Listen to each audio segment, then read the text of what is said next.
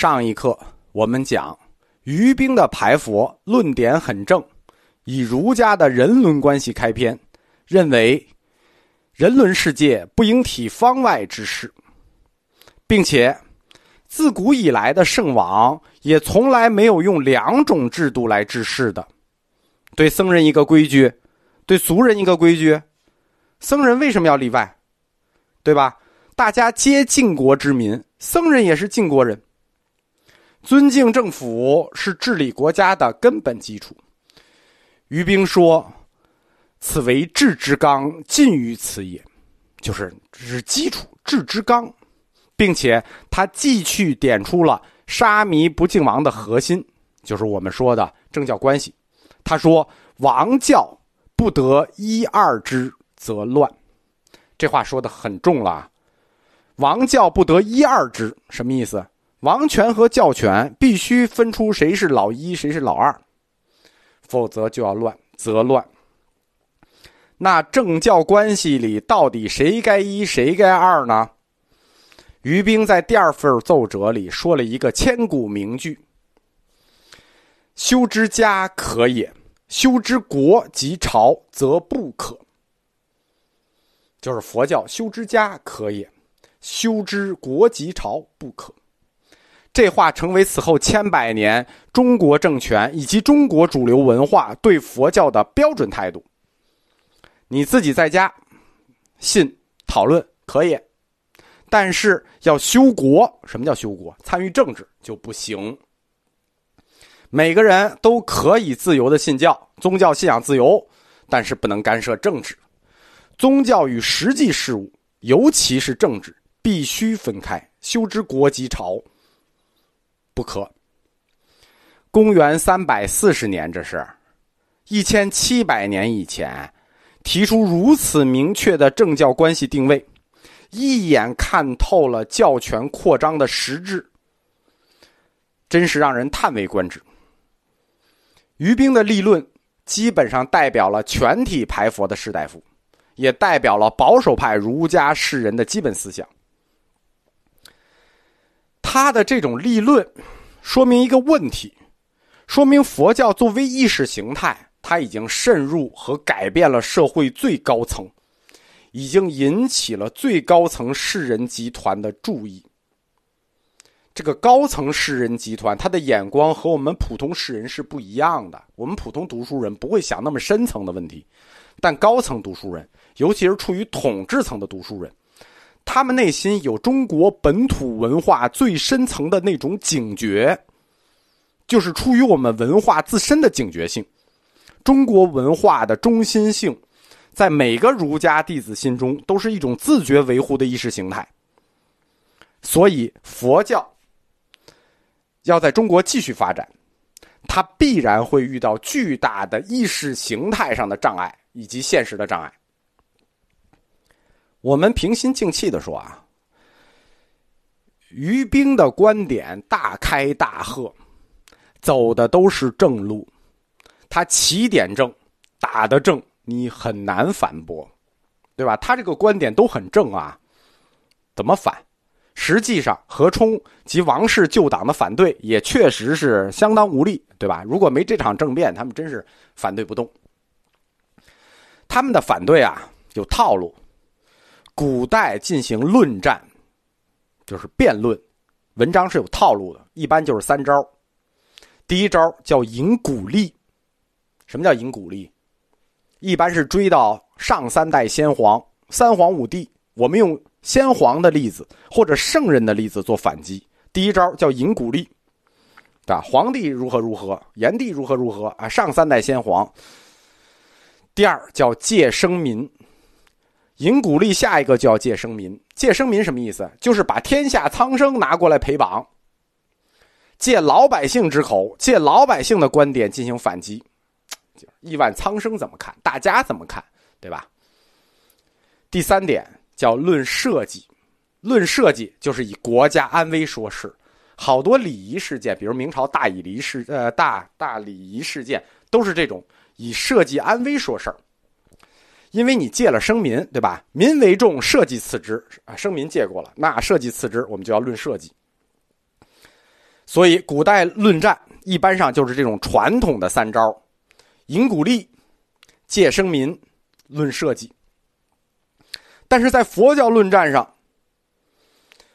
前两招你用不上，对吧？引鼓励，上三代先皇，佛教没传过来啊。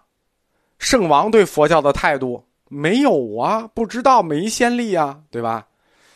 那第二个招借生民，借生民借不着这个阶段，为什么？佛教有三种分型，在古代士人佛教、庶民佛教、皇室佛教。这个阶段，南朝主流是士人佛教，就是读书人的啊精神乐趣、精神信仰，他还没有落实到普遍的庶民佛教，就是老百姓都信。老百姓的观点，你现在借不着，得前两招全废了，对吧？借圣人、借生民，你都没借上，所以他们只能用第三招，叫论社稷，就没有什么别的办法了啊。但是你要到第三招，这个打还击就没有什么力度了。为什么？你论社稷，现在跟你论的这个人，他就控制着社稷，你怎么论？何冲他们上书说，僧人对皇帝也有非常令人感动的忠诚。每次做佛事祈祷，第一件事都是为了国家的太平、人民的安康。哎，这种这种祈祷，佛教是超自然力，所以这种祝福与祈祷对国家肯定是有好处的、有意义的。因此，最好保持他们的现状。我们说实话，你这个论点对吧？你就别别提了，就拿不出手这个论点。总之，佛教史上第一次排佛与护教的理论交锋，佛教完全落了下风。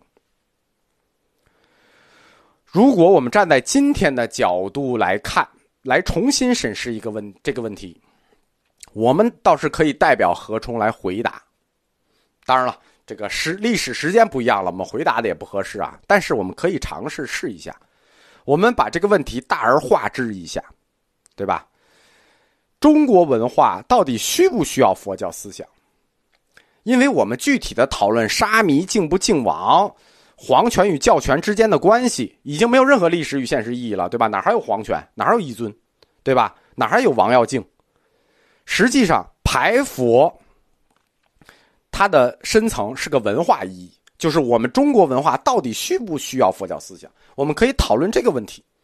排佛与护教落在现实里，就是发展佛教思想与中国的传统文化之间到底有没有冲突？我来尝试回答一下这个大问题啊，就是关于这第一次排佛，同学们有想法也可以在课后留言。中国传统文化的特点是什么呢？是重集体轻个体，重结论轻过程。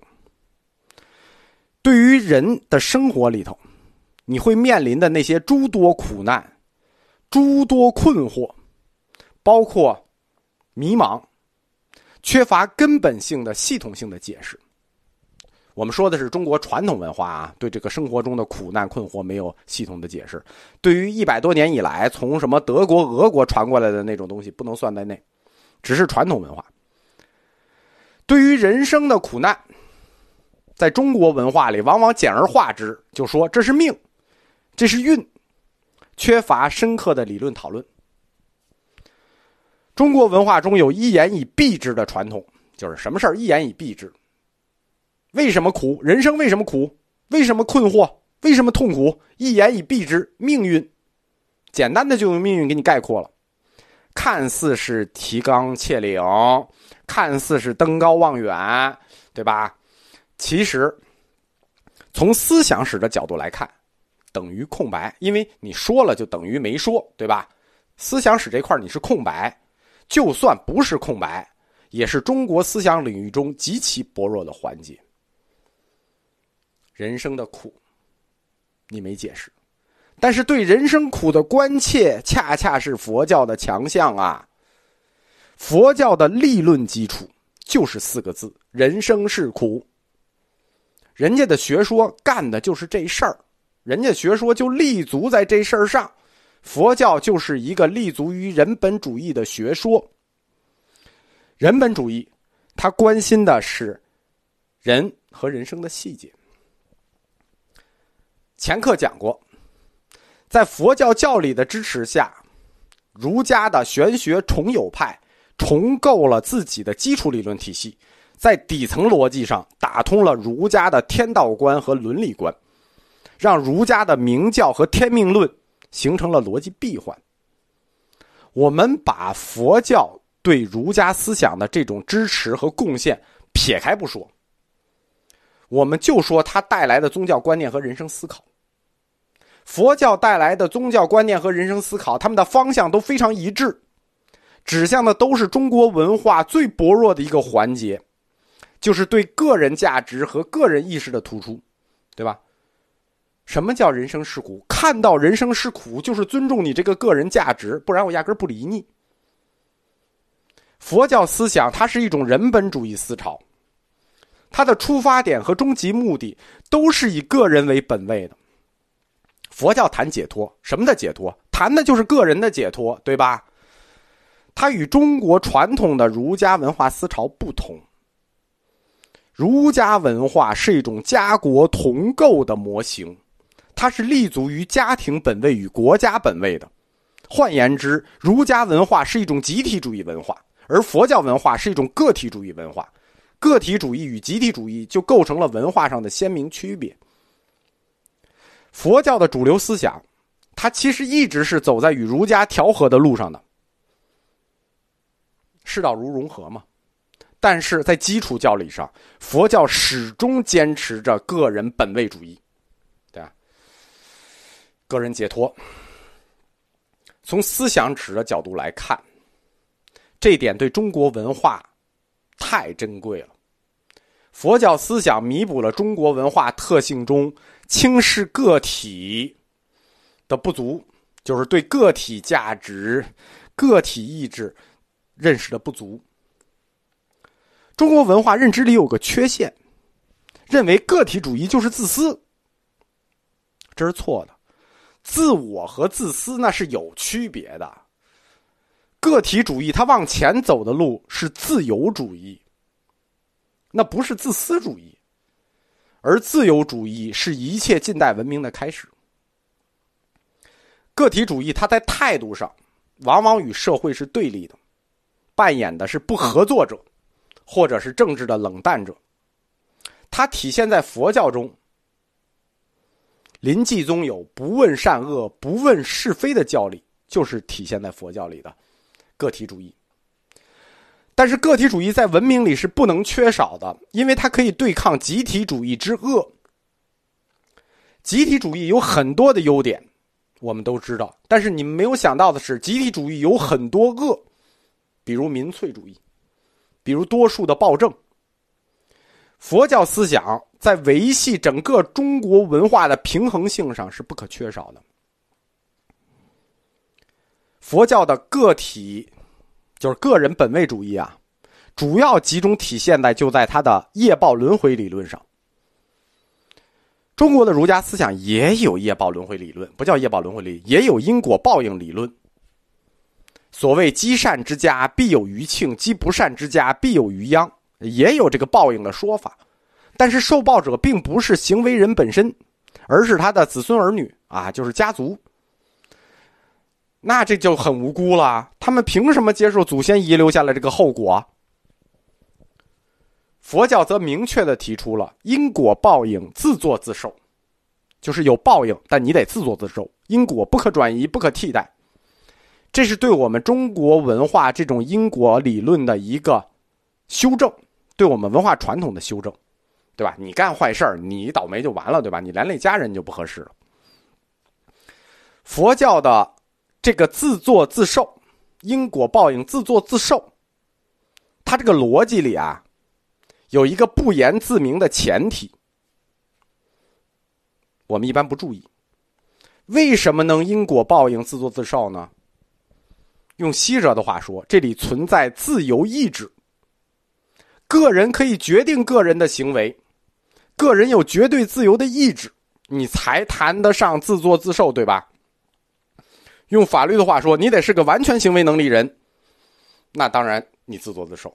你要是不完全行为能力人，那当然还有你监护人的事儿。因为你有自由意志，所以你能自由选择，所以你就必须承受你选择的结果，进而自作自受。